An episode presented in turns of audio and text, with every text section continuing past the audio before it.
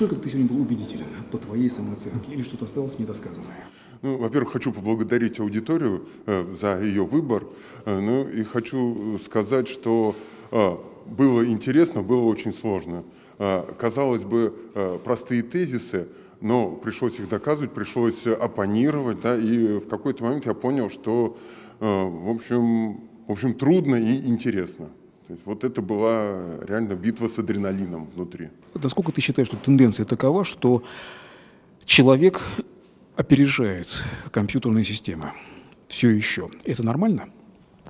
Ну, человек, э, конечно, опережает компьютерные системы. Э, да, он устанавливает, пока еще он устанавливает правила, и, наверное, человечество через какое-то время будет биться за то, чтобы отстаивать свое право устанавливать эти правила для роботов. Наверное, вот... Э, не наоборот.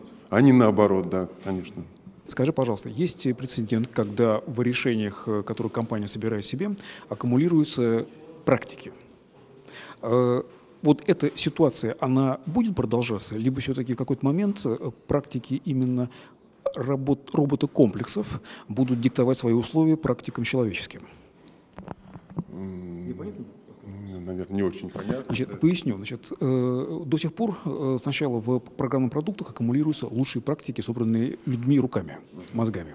Но сейчас больше речь идет о том, что, идет о том чтобы доверять роботу-комплексам, которым эти практики э, реализованы.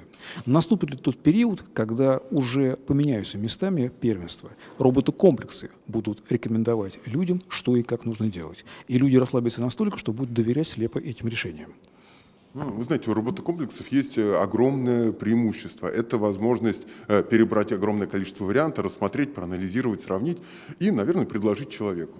Если человек э, отпустит, как говорится, вожжи, перестанет контролировать, будет выбирать то, что ему предложит робот, и он станет на скользкий путь э, окончания цивилизации, да, когда роботы заменят человека. Вот если человек продолжит контролировать то, что ему предлагает робот, и будет использовать роботы для выполнения как раз э, для выполнения перебора, анализа вариантов, поиска вариантов, ну, это будет правильно.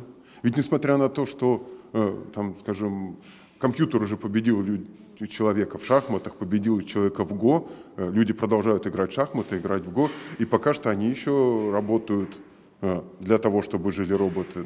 Да? Как-то, или как правильнее сказать, э, пока еще люди устанавливают свои правила игры с роботами. Следует ли из этого, что предметом интереса хакеров, злоумышленников станут не те системы, которые до сих пор были их интересом, а именно системы управления информационной безопасностью. Ну, наверное, можно рассматривать такой сценарий, поскольку мир становится все более управляемый, все больше внедряется систем управления всеми процессами. Но хакеров э, как интересовали, так и будут интересовать, ну, условных хакеров да, или злоумышленников будут интересовать деньги – Э, и в этом смысле, если атака на систему управления будет приносить им деньги, помогать зарабатывать деньги нечестным путем, они будут атаковать систему управления. Тут, тут как говорится, тут ответ прост. И да, концепция очень проста. Э, деньги, атака, деньги.